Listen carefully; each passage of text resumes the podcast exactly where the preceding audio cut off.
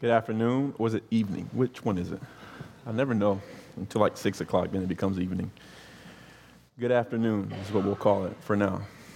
I'm Brandon Ash, as he said, from Providence Baptist Church, and I bring you greetings from both me and from Providence Baptist Church. This church plant is very near and dear to our hearts. Uh, if I was not an elder at Providence, I would probably be right here with you all serving, truth be told. So I pray for you all, think about you all often, and I'm very thankful to be able to bring you all the word. So if you have your Bibles, please turn to Hebrews chapter 7, and we'll be looking at verses 23 through 28. Christ our Savior. Our text here in Hebrews chapter 7 is making an argument that Jesus is a great high priest who is both suitable and desires to save his people. It does so by showing the eternal superiority of the Son of God as a priest compared to those who temporally have held the same office. So Christ is the greater high priest than that of men, in part because he is the eternal Son of God. And this afternoon or evening, I want us to walk away with a greater urgency, expectancy, and trust in the salvific power of the Lord Jesus Christ. And the reason why I want us to walk away with this trust is because I want us to know that the Lord Jesus loves us and he desires to see us grow in grace as our great high priest. So let me pray the Lord's blessing on our evening or afternoon. Father, we do thank you for Jesus, who is our great high priest, the Son of God, eternal, and also the Son of Man, who came down from his post in heaven, his eternal glory, to take on weak flesh so that he may be our high priest, both the one who stands as a mediator between God and sinful man, and also the sacrifice itself. Be with us. Apply your word to our hearts. In Christ's name we pray. Amen. So, if I were to ask you guys, what is salvation apart from Christ, what would you say? Nothing, right? I hope that's what you would say. But what if I were to ask you, is there another pathway to salvation apart from Christ? Those are not exactly the same questions. You would say no, right? And there is not an attainable pathway to salvation apart from Christ. Notice the wordplay there attainable pathway to salvation apart from Christ. But the reformers, the second generation reformers, both Baptist and Presbyterian, taught that in the garden there was a covenant made between God and man. And this covenant between Adam right, as the covenant head, they would teach, promised life eternal for obedience. This covenant was called the covenant of works. Some theologians call it the Adamic covenant. But the point of this covenant was if Adam did not eat of the tree of the gar- in the garden, he would live. Or the way that it puts it, if he ate it, he would surely die.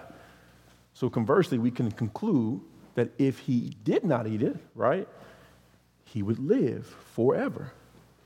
And this is why it was called covenant of works. Do this and live. If he did it, he would live. But we know how that story ends, right?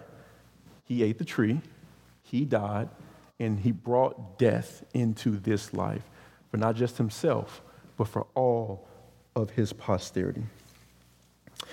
But the reformers also taught that Adam did not just break a positive law by not eating the fruit, he also broke the very moral law of God expressed in the Ten Commandments. Essentially, what they were trying to convey is that he broke character, literally. By sinning against God in the garden, he literally destroyed the good nature by which God cre- in which God created him. God made him upright, morally um, upright, before him without sin or blemish. He also broke the communion that man had with God before uh, his sin in the garden. And so he broke character with God by choosing disobedience rather than obedience.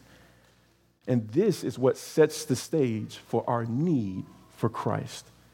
Looking back at the garden sets the stage at why we need a Savior. Romans 5:12 teaches that the 5:12 teaches that sin and death came into the world and spread to all men through the one man Adam's sin.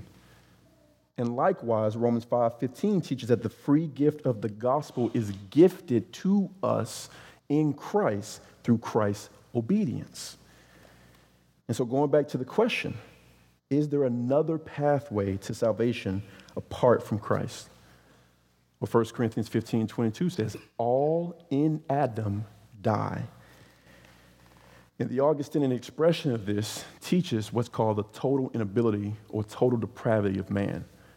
And what this doctrine teaches is that we do not, by virtue of sin, corrupt natures, pollution, have the ability to do what is pleasing to God. Therefore, no attainable pathway to salvation. Put it another way if you die without Christ, then you will be judged in the same way that Adam was judged, according to your own works without bias. How do you think that will end up for you? And so, is there another pathway? No. There's only one narrow path. But in another sense, if you are not on the narrow path, then you are on the broad way, the broad path, which leads to destruction. And so we cannot obtain salvation apart from Christ. And that's why we need Christ, our Savior. The Bible teaches that Christ fulfills the messianic office through three sub offices that of prophet, priest, and king. A prophet, the duty of a prophet, is to reveal the will of God to his people. Turn with me to Acts chapter 3, verse 22. Let's look at that briefly.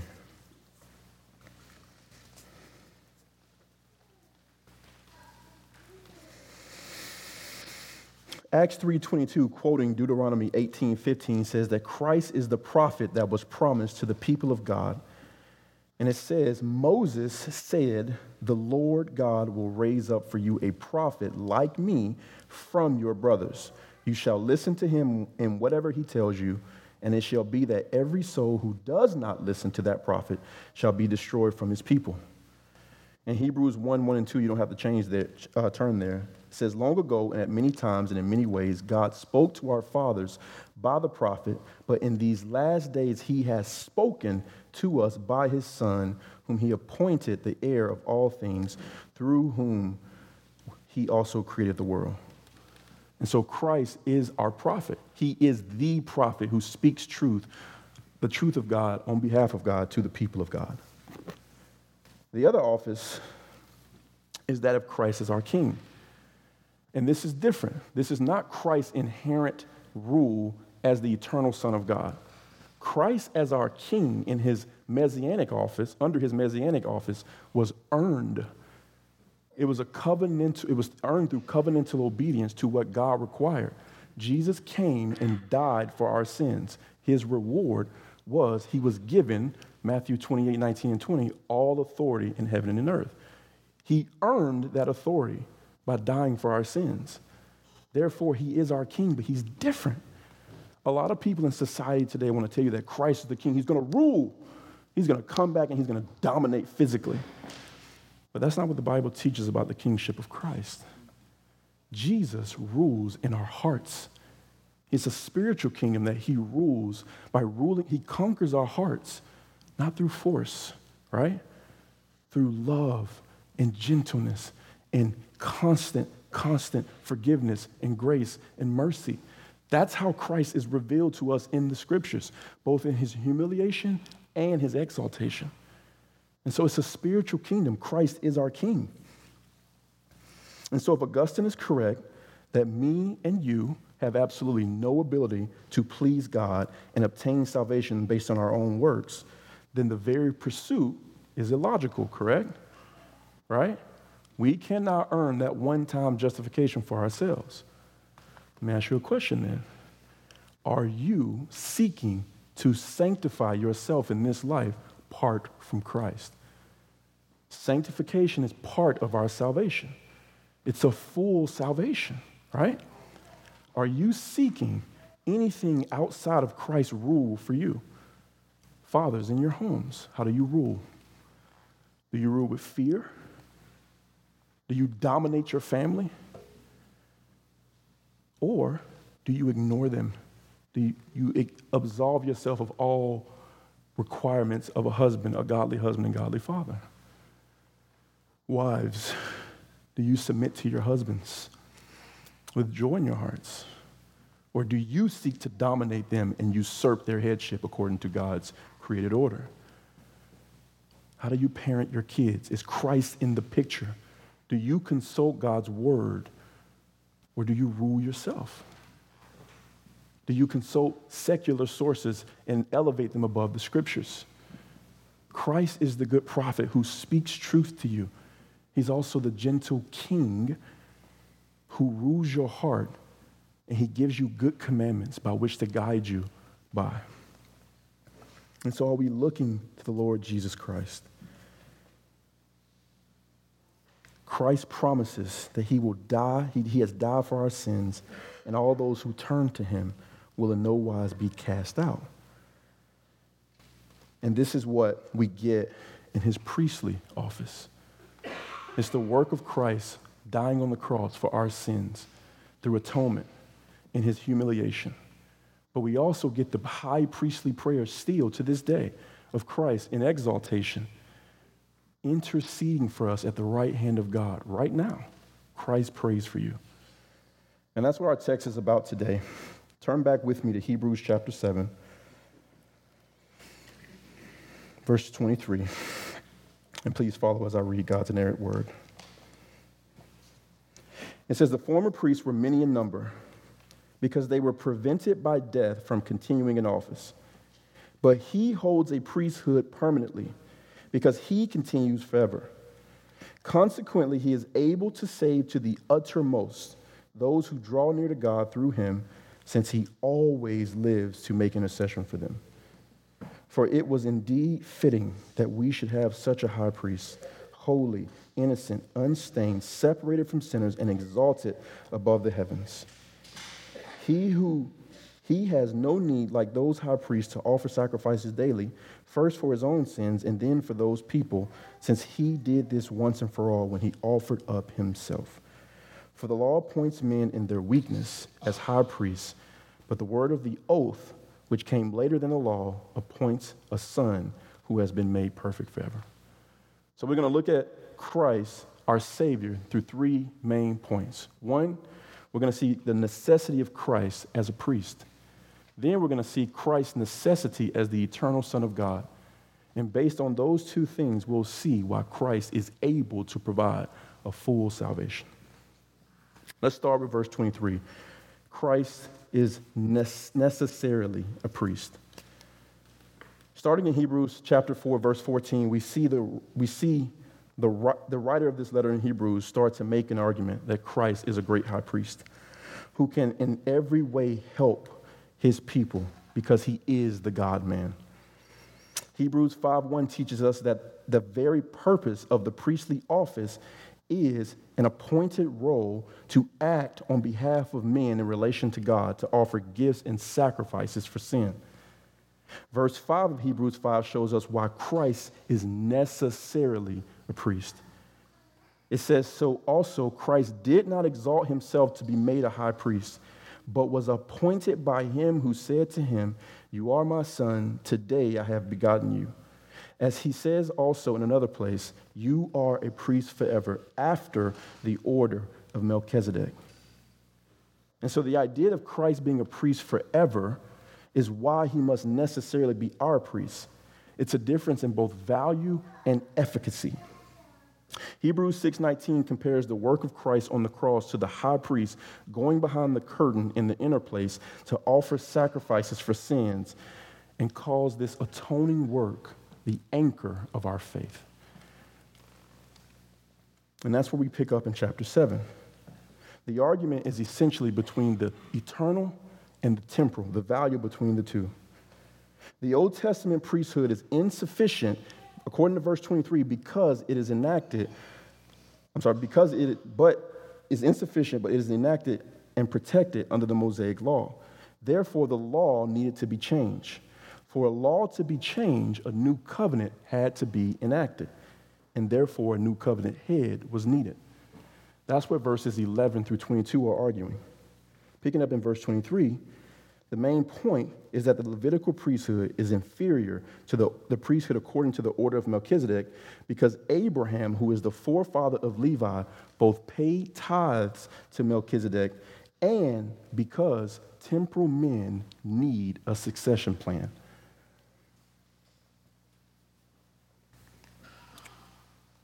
Think about the priesthood under Aaron. What happened? God established them to make sacrifices. But what happened when they were still in the wilderness? What did Aaron do? He took gold from the people of Israel and he made a golden calf. This is the great high priest. He made a golden calf for them to worship to appease them. What about his sons, those who are in his succession plan? What did they do? They offered strange fire on the altar of God and were consumed by that fire. These men were, in, they were ineffective and unstable because of their temporal nature. When you have a temporal succession plan of priests, you might get good priests one generation and you might get bad priests, which we see throughout the Old Testament. But it is not so with Christ. Christ is the Son of God who, based on the regulated worship of God, kept the commandments of God. He says in John chapter 12, verses 49 through 50, For I have not spoken on my own authority, but the Father who sent me has given me a commandment, what to say and what to speak. And I know that this commandment is eternal life. What I say, therefore, I say as the Father has told me. Christ is better as the eternal Son of God. He's better as a high priest. He is necessarily an eternal priest for us because he will not waver. And that's good news. This teaches us to place our trust in Christ and not in temporal in the insufficiency of temporal men. So think about the world around us right now. How many platforms right now, even so-called conservative ones, are vying for your attention? How many of them are telling you which way to go? Brothers and sisters, we live in an era of tribalism. I, mean, I heard a preacher this, this week telling a story. This is a reform guy, super reform guy, if you want to call him that. And he did his dissertation in Thomas Goodwin, the great Puritan. He was the right hand man to John Owen, if you know who John Owen is. And while he was reading these works, he found that this great Puritan quoted Jacob Arminius. And he said, Well said, Jacob Arminius. Now think about that. Back in the days of the Puritans, they would, even Calvin, they would even quote Roman Catholics if they made a good point on the doctrine of God because it was about God's truth. In our day today, so many platforms and people are telling you to pick a side. You must be a tribalist. Pick your tribe. And if you're not with our tribe, you must not be saved or you're not serious about your faith. But here's the reality of these temporal priests of our day they are insufficient. Why? They're like Aaron and his sons. They can be bought through temptation to sin. They are wayward. They can change their minds and often do to make their points or fit a point into whatever agenda that they have. Men have agendas. Christ has won the glory of his Father you can put your trust in Christ as our priest because his mission is clear God's glory and your good. And that is fixed. Jesus does not change that mission, he's trustworthy. This is why we believe in the ancient faith, right? The man who discipled me, when he sat me down, the first thing he told me was, I'm giving you what was delivered to me. This is the smartest guy I know but it was the most profound thing I had ever heard. Because we don't need to teach and reinvent Christianity, it's the ancient faith. Jesus is our Savior, He died for our sins. And we can trust that Christ, because he is the eternal Son of God and he shares in the immutable nature of his Father according to his deity, he will not change his love for you. He won't. He's not like men. And that leads me to my second point. Christ is necessarily the eternal Son of God. Look back at verse 24. It says, But he holds his priesthood permanently because he continues forever. The uniqueness of Christ as our high priest rests in the mystery of the hypostatic union that Jesus is Jesus as the God man holds a unique space in existence in that he is the eternal son of God sharing in all the essential attributes that constitutes deity expressed in the incommunicable attributes namely the infinity of God. And the doctrine of the infinity of God just simply teaches that God is without limitations. This doctrine is expressed in multiple ways. One of them is the eternality of God. And what this simply means is that God transcends temporal designations of time and space. He certainly exists within time and space, but he is not bound by them. So think about your life. You have a past, you have a present, and Lord willing, you have a future, right? Christ is not bound in his deity by those things. The Godhead is not bound by that. He is the eternal God. And so, Jesus, being the Son of God, is inherently eternal, but he's also born a man. And this goes back to the garden, right? There was a problem in the garden. When Adam sinned, right, there was a problem. God would have been just to destroy him, wipe it clean, right? But he didn't. He promised in Genesis 3:15 a savior. But there's a problem though. Because how could someone make atonement for something as offensive to God as sin? Even a perfect man would not be sufficient for that cause even a perfect man, unblemished by sin, is not enough to atone for the offensiveness of sin because the value would not match the offense. And that's why Christ had to be the eternal Son of God. We needed the value of that, of, of that, of that, the nature of his deity to, to help in the person of Christ atone for sin. The great theologian A.A. Hodge says correctly that Christ's person, his offices, and his works are inseparable. He assumed humanity and became the God man in one person in order that he might assume his office as mediator between the holy God and sinful man. And his office and work are alike inconceivable except when viewed in connection with the unparalleled constitution and comprehensive range of his person. All that to say, you cannot, without going into great error, separate Christ's person from his works, from his offices. Many men have tried in history, and they've gone down and fallen on one side of the ditch of heresy. The point is, they are distinct, but you cannot separate them. So, looking back at our text, the argument here is that Christ is a permanent priest because he continues forever contra- is contrasting the order of Mel- the priesthood according to Melchizedek, which is eternal, and the priesthood according to Aaron, which is temporal. And this teaches us two things. One, Melchizedek was a type of Christ. Who was Melchizedek?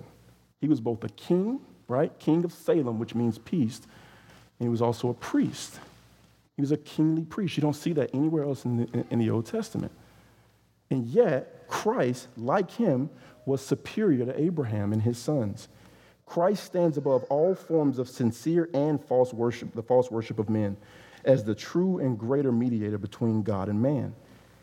It also teaches us that he is superior because he has a nature like men, yet without sin. And by virtue of being the immutable Son of God, he will never change in his love for his people. And this leads to our final point. Because Christ is necessarily a priest, an eternal priest, and he is necessarily the eternal Son of God, he is therefore able to provide a full salvation. Look back again at verses 25 to 27. These verses get to the heart of the priestly work of Christ. They include both the atonement and the intercession. Verse 25 says that Christ is able to save to the uttermost, which means that he is able to provide a full and complete salvation to those who draw near to God. The idea here is that the grounds for a full salvation is based on the work of Christ on the cross, which provides the one time event of justification by faith alone and provides a pathway for sanctification unto holiness in this life. Salvation is grounded in, the just, in justification, but it's certainly broader than that. So when we say that Christ is able to save to the uttermost, what we're saying is he is able to save according to all the promises of God under the new covenant. God promises in Ezekiel 36 that he will give his people a new heart and he will write his laws upon them and he will vindicate his own holiness and justice by causing his people to keep his commandments. That's sanctification. That's part of the salvation that Christ offers, the full salvation. So, in other words, not only does Christ's work change us internally, it continues to work to conform us to his image. And part of the way that Christ does this is through intercess- his intercessory work on our behalf. It says that he lives to make intercession for you and for me at the end of verse 25. Many people teach that while on earth, Christ was a priest, but the moment he ascended into heaven, he only became a king. I, I disagree with that. Christ, like the high priest, entered into the Holy of Holies on our behalf when he ascended to heaven after making sacrifices so that he can intercede for us, on so he can intercede for his people. And so, what this means is that the eternal Son, the great high priest, is right now in constant prayer for you and for me. And so, what do you see when you look at the cross? What do you see? Christ is not there when you see the cross, the only thing you see is what the cross symbolizes. It symbolizes the work that Christ did on our behalf, the sacrifice that was made. It's good news that you do not see Christ when you see the cross, right? Why is that good news? Because he is still on your behalf as your mediator, interceding for you. He's still working on your behalf. Think about it. Christ died on the cross for your sins. One time event justification. He sent the Holy Spirit as your helper to help you in this temporal life, continual work of sanctification. He ascended to the throne, walked, walks in as the great high priest, the king of glory, he now sits enthroned as the kingly priest at the right hand of the Father. So think about that. Christ is praying for you in a state of exaltation. And I hear people say this all the time Jesus did not have to do that. Do you agree with that? He doesn't have to still pray for us. We have the Holy Spirit, who Romans teaches us that is all, he's also praying for us. But I don't agree with that. Jesus absolutely has to still work on your behalf. Why? Because he is in his very nature the Messiah. He is the Christ. He cannot divest himself of his love for you as your Savior. He cannot put his love for you down, even for a second. In his very nature, it's written Christ loves you so much that he still prays for you. That is profound. Do you pray for you? You pray for those who you love? I bet you don't do it all the time. Think about that. Christ, the eternal Son of God, left heaven to become a weak man to die on your behalf and my behalf. Atonement, sacrifice made. Went through all of this suffering. He bore the wrath of God, came out clean on the other side, ascends to heaven, work finished, reward given, all authority given to him on heaven and earth. First thing he does when he gets there is he pours out his spirit on his people at Pentecost. Second thing he does, he sits at his throne and he prays that our faith would not fail. Christ is our Savior. And in his intercessory work, He's still speaking a word for us. The blood of Christ speaks a word for you. And when the Father, the in, in analogy, looks over to the Son, he sees him on his throne, the King, on his throne, praying for you and for me. What does that mean for us? Do not use the grace of Christ as an occasion for sin. Do not waste, take advantage of your Savior. Christ is praying that your faith would not fail. He's given you a good law. He's given you a Holy Spirit. He's given you a church. He's given you the saints. He's given you His word. He's given you no excuse. His salvation is end to end. He's in constant prayer for you. And so when you pray today, or tonight, or tomorrow, will you meditate on the reality that as you pray, the Son of God is still working on your behalf, joining you as the man of prayer in prayer for you. And he does that because he cannot put down his great love for you. Praise be to God for such a Savior. We also see the next few verses something of the atoning work of Christ. Remember, under the Mosaic law, the high priest would kill the sacrifice in the outer part of the tabernacle. Then he would enter the tabernacle and sprinkle blood seven times on the altar, and that blood would make atonement for sins. And the blood makes atonement because the blood, according to Leviticus 17 11, contains the life of the sacrifice. There's a whole dissertation written on this, by the way. I wouldn't encourage you to, to read it. Um, you, maybe. And so we know based on the very book, from this very book of Hebrews, that the blood, the, the blood of bulls and goats cannot save anyone because it's not sufficient. And the doctrine of the atonement starts back in the garden. Like I said, God could not simply overlook sin according to his own justice. And so a sacrifice had to be made if men were to be brought back in communion with God. And so God, according to his own good pleasure, chose to save a people from for himself. And the value of Christ as the Son of God, yet his nature as fully man provided the perfect sacrifice for sins. And this is the uniqueness of Christ as our high priest. He's not just a man, he's not just the man of God making the sacrifices for sin, he's also the sacrifice itself. Verse 26 speaks of how Christ is holy, innocent, unstained, and separated from sinners, which means that he is pure, he has a pure and suitable nature to make atonement, a perfect sacrifice for sins. But verse 26 also says that Christ is exalted above the heavens. And when it says this, it speaks of the nature of God, that his very value, his nature, is of more value than created things, even the best of them like the host of heaven. And this, and that is because Christ is of more value, it allows him to make a once and for all sacrifice for sins. And this is why verse 27 says that the eternal Son of God has no need to offer multiple sacrifices like the sons of Aaron.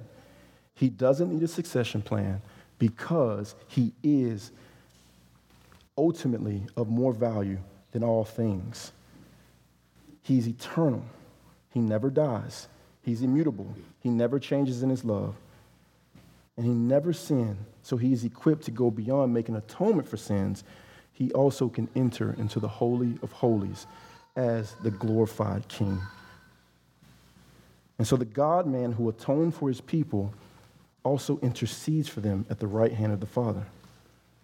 And this is why Christ is trustworthy. Our Savior, Jesus, is worthy of worship. As our great high priest, he shows us that he is superior to temporal men who die.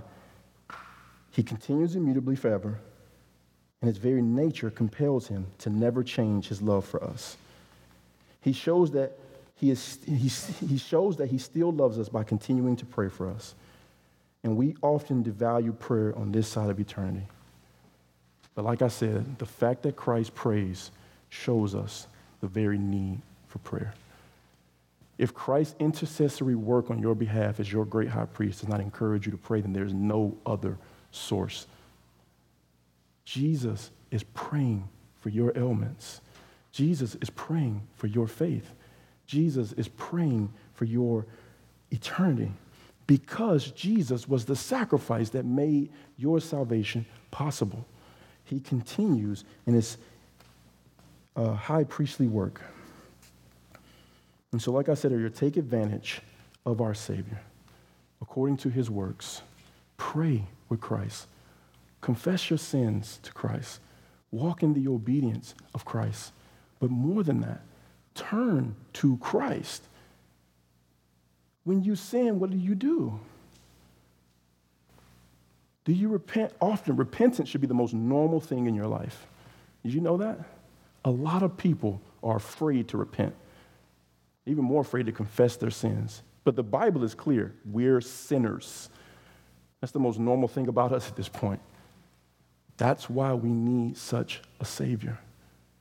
So, my final charge to you as we close is to look to Christ with full trust and assurance in His ability to save you because He is the eternal Son of God with unchangeable, unchanging, unwavering love for you.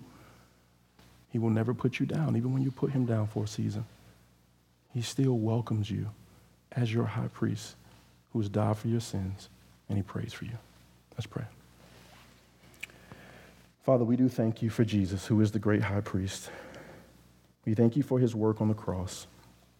We thank you for him dying for our sins, and yet he has ascended to his throne. And on his throne, his action is not to enjoy simply to enjoy his works, but to continue to work on behalf of his people. I pray, Father, that we would look to the faithfulness of Christ as we prepare our hearts for the supper. In Christ's name we pray. Amen.